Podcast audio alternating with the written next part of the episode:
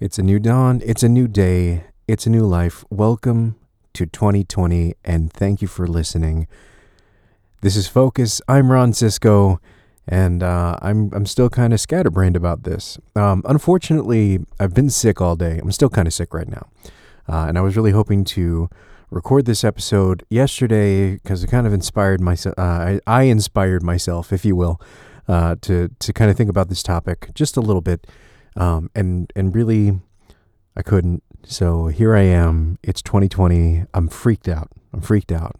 That's a number that I just I never saw coming. I I guess I saw it coming. I, we've been talking about it all month, and even a little before, but but it it the reality is here. The reality has hit me. Along with every new year comes a slew of promises, regrets about what we did wrong last year, or in this case, the whole last decade. We look back on the people who have passed, the people who we've lost, the people we've gained, and the changes we've made in our lives. And um, gosh, you know, like that's that's crazy. Uh, a lot of us feel like 2019 kicked us in the ass, and honestly, I would agree with that. Even though I've had a pretty good 2019, um, especially the last few months, the first couple of months of 2019 have been really, really tough for me. Uh, I was I was pretty pretty sullen, I would say, in depression.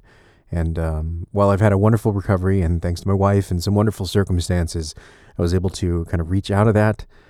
Uh, not everybody got that chance, and and it was a pretty rough way to end an entire decade. So what do we have in parallel from 2010 to 2020? Uh, let's see. I'm married, um, different marriage, but but uh, but still the same outlook. When you're when you're married, you uh, you still look at those things and you you really hope for the best, and I do. And we're we're doing pretty crazy things, and um, I've met some wonderful people, especially on the road. Um, getting the chance to meet these people that I've I've known on the internet for years and uh, actually see them face to face, uh, give them a handshake, tell them I love them, go shooting with some of them. Um, it's it's been really really crazy. But as we look on to a new day, a new year, and all the things that have changed, I know that from 2020, uh, 2010 to 2020, uh, a lot has changed in me. I've met a lot of people. I've I've let a lot of people change my life, and I've uh, I think I've taken a lot more agency in myself. One of the things that was wonderful about turning 30 was the revelation that turning 30 wasn't really too much different from your 20s, only that you had more to say. Uh, I think I think one of the most important part parts of uh, of growing up isn't being an adult; it's understanding what being an adult is. And uh, being an adult is um, well, it's a secret formula. We all know it from experience, and not because we're told it. And uh, even if you're told the answer to the question, what is being an adult, it's not it's not a lesson you would learn. Being an adult is taking responsibility for your actions, and being an adult is having agency in your own life. When you're 18 years old and you do something stupid like, I don't know, join the army or go to college, you you still don't have agency over your life. You're letting other people make decisions for you. And I'm not saying that's a negative thing. It's actually a wonderful way to start what is supposed to be adulthood, but um, but it does mean that you you you don't get to be responsible for your decisions, which is tough. It's tough. I know that a lot of people had started making those decisions for themselves a lot earlier on, 15, 16 years old, some earlier than that. And uh, and a lot of us didn't have to start making those decisions until later. At least we got to choose when we got to make those decisions. Taking agency in yourself is probably the most important step you can make in any sort of um, improvement, I guess. Uh, looking back on therapy, looking back on uh, positive change in general. Positive change only happens when you yourself can make the decision to change something. Now, you can allow someone to make changes for you. That's that's completely possible. It's not without the realm of possibility. You can you can allow someone else to drive your car. But the car isn't always going to go where you want to go and letting someone make decisions for what they think is best for you will never end in happiness. Being able to say this is what I think I want or or at least saying I want to explore this venue, gives you the opportunity to, to chase happiness. And while you won't always be right, in fact, you're going to make a lot of mistakes along the way, being able to say that you've given something a try on your own will always give you the experience to understand what you wanted later. And at the end, it it can help you. It will usually help you. Very very rarely will making a bad decision hurt you in the long term. The craziest thing about that agency is if you grow up in an environment um, where, where you have kind of that responsibility over other people, it's very difficult to let go.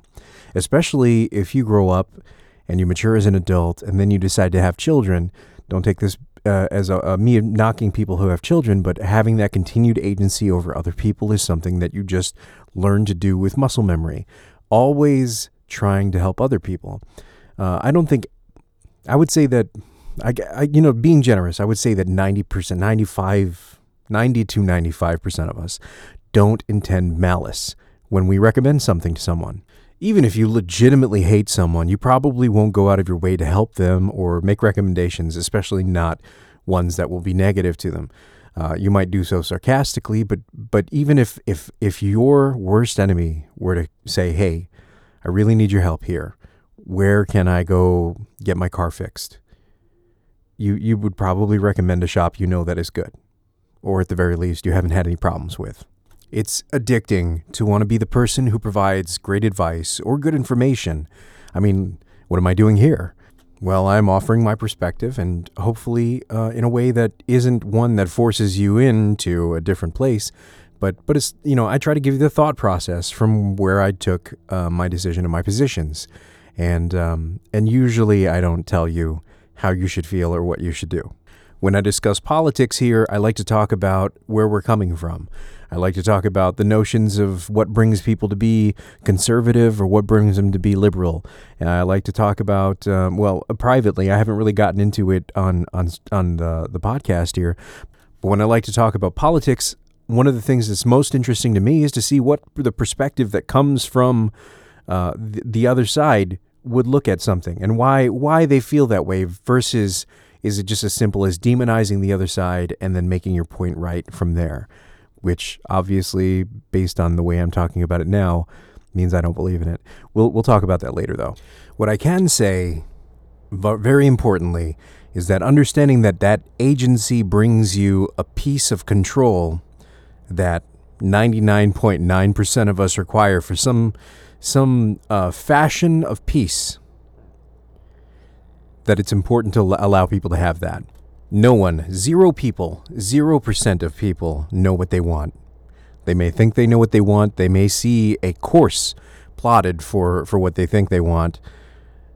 It's important to realize that 0% of people know what they want. It's like anything involving the military. Um, having a plan is wonderful and it's important, but that plan goes straight out the window as soon as you're getting shot at. So, what happens when things don't go to plan? And I don't know how it goes for you, but I always step back and take a second. I used to react really poorly to pretty much everything. I, I would feel this um, impetus, if you will, it, it, a force that felt just moving, and uh, and through me, usually anger at whatever was happening. And um, and as I realized that pattern, I was probably right around the 18 or 19 year old mark. Uh, I would I would slow myself down. I would feel it. I would breathe, and I would take a moment to react. Um, by a moment, usually four to ten seconds to react. So I never never really had an immediate reaction to anything. It actually makes things like streaming pretty difficult. I'm not afraid of anything because I always take a second to react before before the response. I, I still possess reflexes. I still have a gut response. But for the most part, if I don't feel like I'm in danger, I'm going to react. And when when that happens on stream, it's kind of uh, dull. It's boring. I'm not going to scream at anything. I'm not going to freak out, except on the rare occasion where, um, well, I got stuck on a boss for I don't know three hours, and when I finally beat him, and uh, and moved to the next section, the game crashed and I couldn't save, and uh, and I think I broke that one in half. Nope, nope, I exploded that game in my hand. It wasn't my proudest moment, but it's one that I wear because it happened. When you take a moment to step back, when you take a moment to, to breathe and to realize what's happened. When you see that your plan has come apart, it becomes very clear where you could and could not go. You get to learn about yourself and you get to learn about life and you get to see that it's never about what your planned destination was. It's about how you find yourself in the journey. Now, that's not to say that the journey is always worth it, and it's not to say that everybody gets pleasure out of that, but it does mean that you have an opportunity. And those things craft experiences that teach you who you are. Those circumstances are so ideologically important to who you are as a human being, and how you handle those things are so important to your character that it's incredible how willing we are to stand in the way of someone being able to make those decisions for themselves. Whenever I talk to people about racism, one of the most interesting subjects that I come to is uh, immigration, usually, because that's, that's usually what we're talking about about racism in the United States. We talk about the differences between people and why uh, a person might be less desirable in the United States versus uh, any people who might have come before them. What's the difference between a person who immigrates today versus a person who would have immigrated 200 years ago? Why would a person who came over on the Mayflower present more value in their family line than uh, than a person coming over today for a new new strike at life? Can you inherit value? Is it something that you're born into? I think the answer, very clearly, no matter who is your, who you're asking that question to, is yes. You can inherit value. Should you be able to? Different story. But it doesn't change the nature of a person. The fact of the matter is, if you look down a family line, especially when it comes to people with money, you'll see a line of people who become less and less valuable over time. I'm sure a lot of people are going to be up in arms about that, but the truth is, uh, dynasty dynasties, especially uh, long-running ones, people who come from heirs, who come from heirs, who come from heirs of companies, become less and less responsible for what's going on because they don't care to be. Somehow, the words of that person are going to be more useful than a person who has completely uprooted their life and possibly their family to go set out to find a new world, to to find some opportunity to be less scared of their day to day. Now, my intent wasn't to to create an entire political conversation here, but but the truth is, there is less value in what is sedentary. Organic change, a change within a person, a change that is pursued by a person, is so much more valuable because that person is constantly learning. One of the scariest things that we've done in history was allow churches to kill scientists during the time we looked at it as witchcraft and we called it evil and the work of Satan or something familiar uh, familiar to that.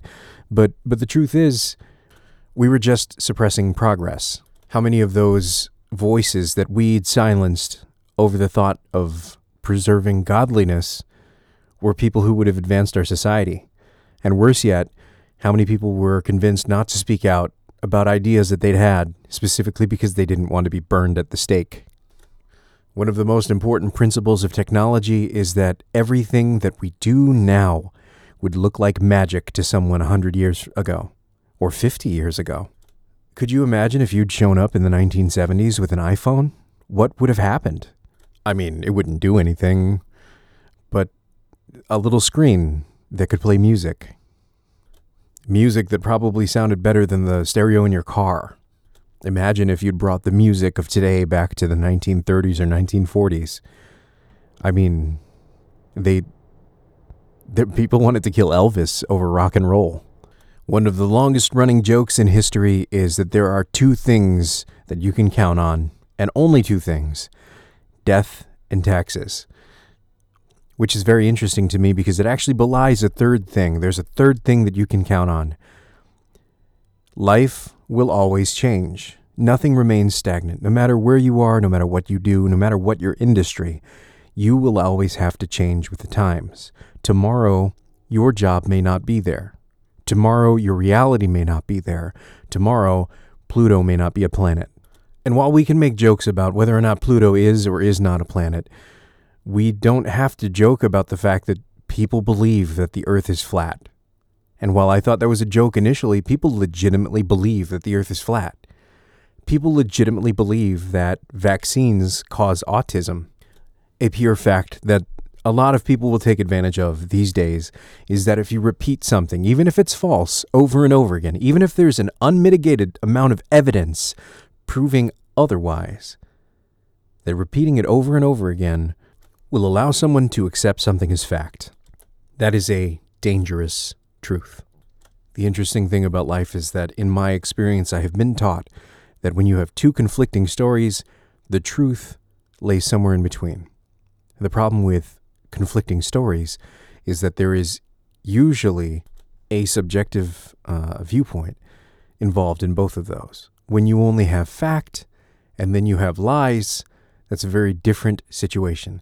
And while a normal person might do at least a modicum of research and then dismiss a lie, a lot of us are too comfortable with the idea of just accepting a lie and just repeating it.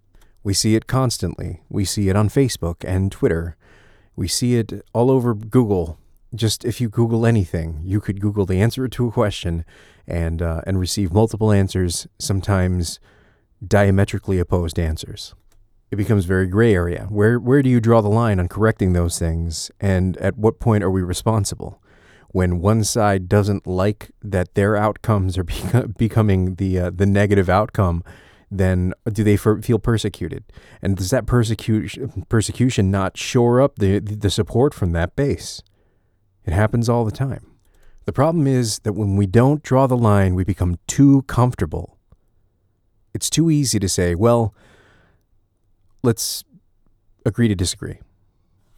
When it's too uncomfortable, it's, it's too easy to say, well, this is not my business. But how legitimate is that? How fair is that? As we all expect that the answers would come to us, we should expect that people will do the right thing. The truth of the matter is, no one can be responsible for your personal agency. In an age when answers should be most available to you more quickly than they've ever been, you have to now do more research than ever before. And we're counted on not doing that because it's it's obnoxious and we've become lazy. But if you are unwilling to do the absolute minimum, the absolute minimum to verify the truth, how can you be reasoned with? And if you are not given the opportunities to discover your own agency, if you are constantly bombarded by other people's opinions, then how will you ever lear- learn to do the research for yourself? How will you ever learn to make the mistakes for yourself? When I was younger, I used to play a lot of games on on uh, uh, on the Nintendo, and uh, rather embarrassingly, I owned a Game Genie that I loved. I loved kind of messing with the games programming, but I also loved that the Game Genie gave me the opportunity to beat games that I thought I had no chance to beat. Isn't that a crazy thought though? That that if if you would to turn on a game and play it for five minutes and, and die immediately, and then your first thought is, well, I, I guess uh, I guess that one's too hard for me. I guess I guess there's no way I'm gonna beat that. I'm going to go plug this into the game Genie. I'm going to look up the code and then I'm going to play it with infinite lives and or infinite energy and I will finish it and it will be done. But I thought I was supposed to enjoy gaming. I thought that was the point. I thought that I was a gamer and I called myself a gamer, but I wasn't I wasn't really playing the games. I was cheating. I wasn't allowing the struggle to shape myself and I wasn't allowing myself to learn from that. And then someone came along and they offered me a shortcut someone came along and said, You do not have to struggle. You can just do it our way. I don't know if you're uh, a gamer yourself, but if you're interested in the, the mechanics of game playing, uh, it's one, one thing that I discuss with my wife quite often because when she watches me play a game, she'll notice like you only do the same thing over and over again. You have all of these other things available to you. And I say, sure, I could do that. Or I can do what we call dominant strategy. In the game world, dominant strategy represents um, gameplay features that are so either overpowered or so ubiquitous that you no longer have to learn anything else. In the game Assassin's Creed, for example, or in this case, Assassin's Creed 2 Brotherhood, uh, I'm you, you, you should be using stealth and you should be navigating the streets um, more like the new rooftops and not the streets. And, uh, and you should learn how to play the game and utilize things like throwing knives. Uh, I have a, a very expensive crossbow that I bought in the game that I, I just don't use because I don't need to. Every time I walk into a situation, unless unless the person who is going to um, uh, who's my target is going to run away, um, I I don't have to be stealthy because I've gotten good enough at the sword combat that I could literally defeat 80 men, kill my target, and then kill 80 men on the way back and not be worried about whether or not I could win. I'd no longer have a reason to be better at the game.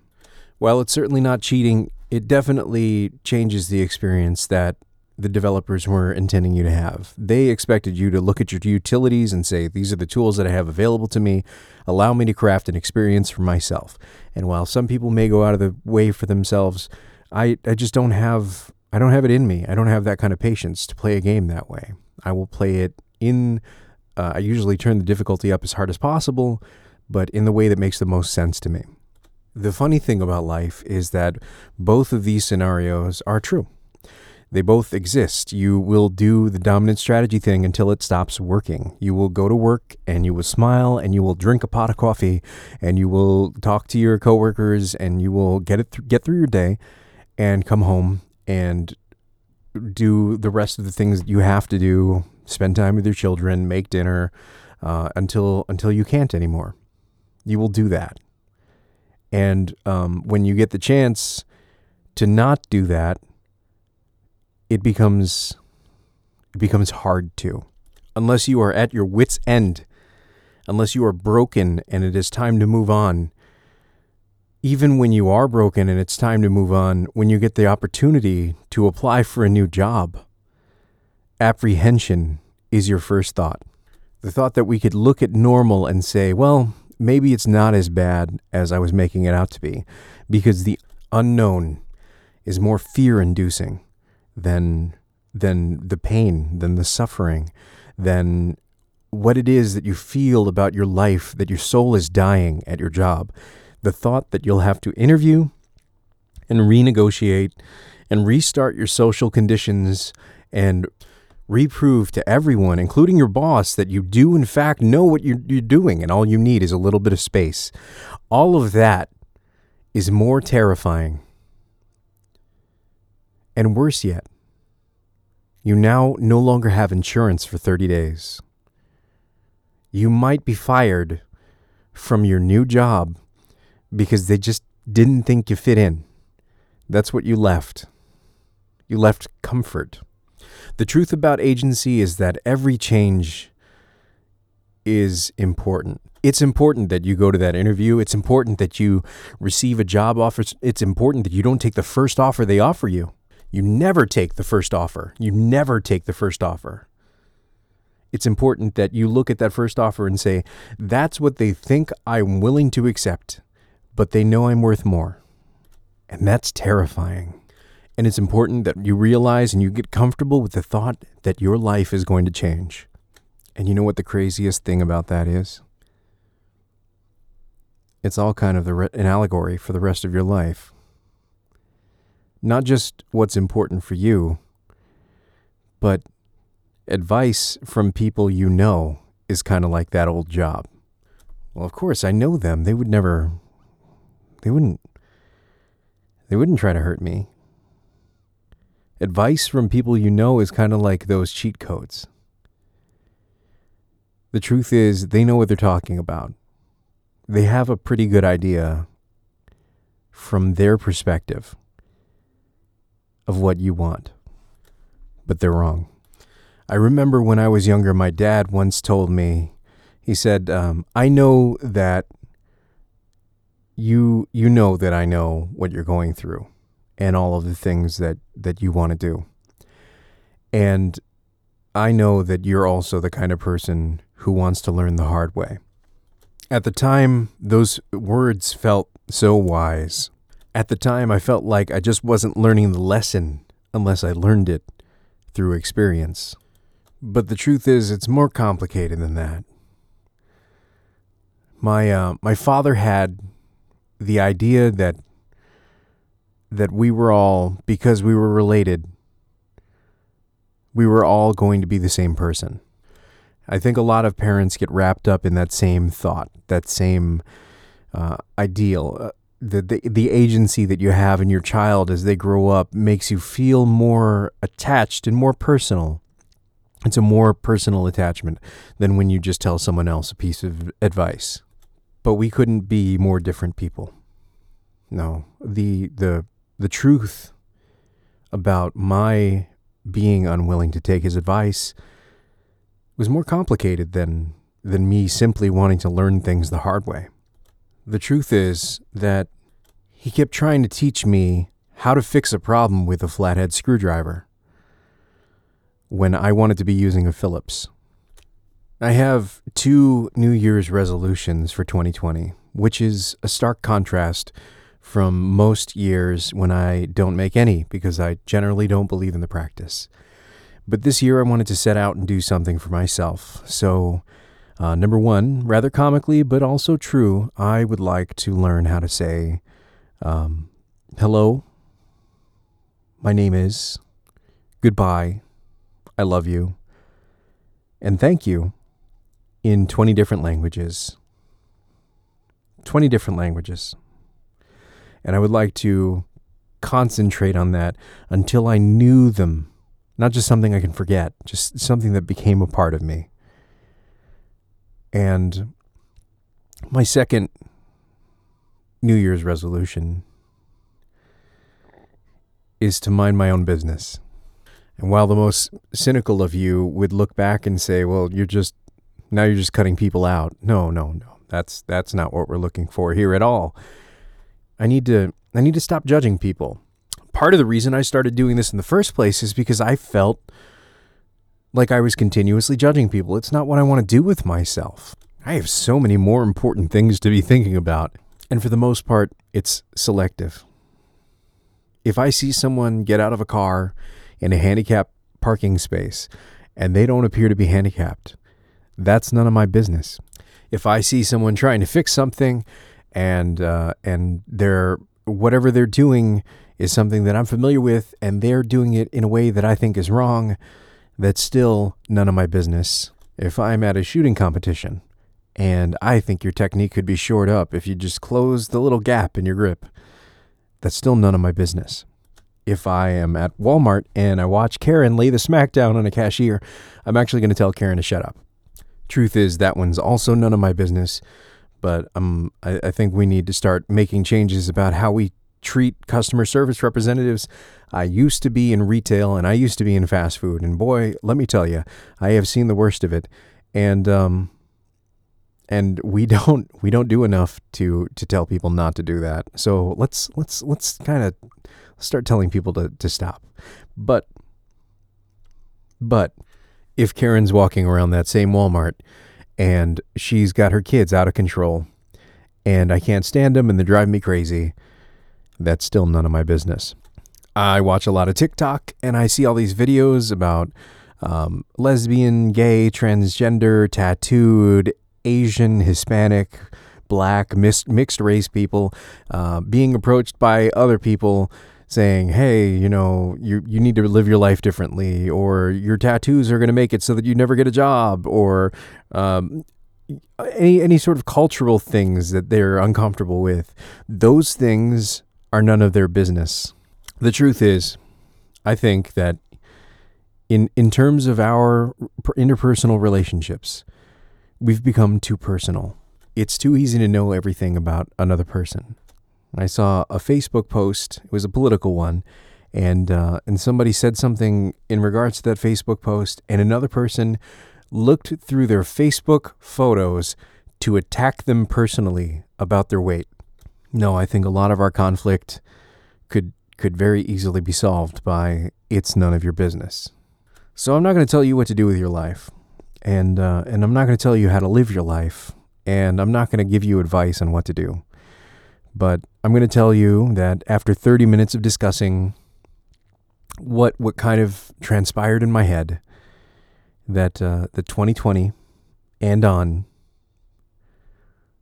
I'll be in less of your business and taking more agency in mine. Thank you for listening.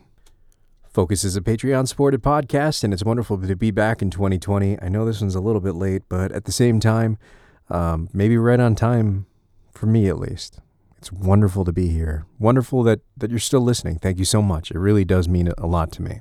As Jackie and I um, have been traveling around the United States, things have uh, things have definitely been a little bit more clear for me on a personal front, and I'm I'm so thankful to be have the time to be have the time to have the time to be able to reflect on those things.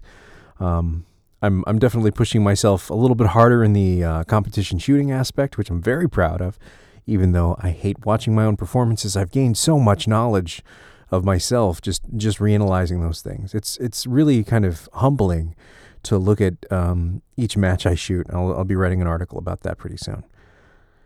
Oh yeah, um, someday, whatever. Um, but as I said, this is a Patreon supported podcast. So I would like to thank uh, Vigilante, Anastasia Beaverhouse, and The White Prince, and Enrique Ramos for their continued support. Thank you so much. You're keeping the lights on, and I love you so much because, I mean, thanks to you, thanks to the year of support, we have another year of, uh, of continued um, existence, I guess. The, the Jackie's been pretty much updating the blog by herself, and uh, and I won't I won't lie, it's been maybe a little bit lazier on my part, but but it's been interesting to kind of uh, be able to to concentrate on different aspects. Still, I know this one was a little harder to dig through because uh, there was a very complicated series of thoughts that led me to the place where I am right now. Uh, especially the realization that I need to stay out of other people's businesses. I know that's been a personal struggle of mine, but um, but but being able to kind of meditate on that today has been really helpful, really really enlightening. Um, but maybe you know maybe maybe just in general we're just way too apt to get in each other's businesses. It doesn't matter. None of it matters. It's okay. But still, if that if that resonates with you, if you decide to share this with someone, I hope you do so because because because it meant something to you, because it resonated with you, because it it's important to you, and not because you think that other person needs to hear it. I'll see you when the plot requires it. In fact, the next time uh, I'll be posting, um, we'll we'll have moved again. We're we're leaving uh, tomorrow on the second. We're we're picking up and going, even though we've been in the same place for a month. I feel ready to leave. It's kind of weird because I still feel like I'm leaving home again. So I I'm still kind of unpacking those feelings. I'll see you when the plot requires it. Thanks again so much for being here. But until next time, be excellent to each other.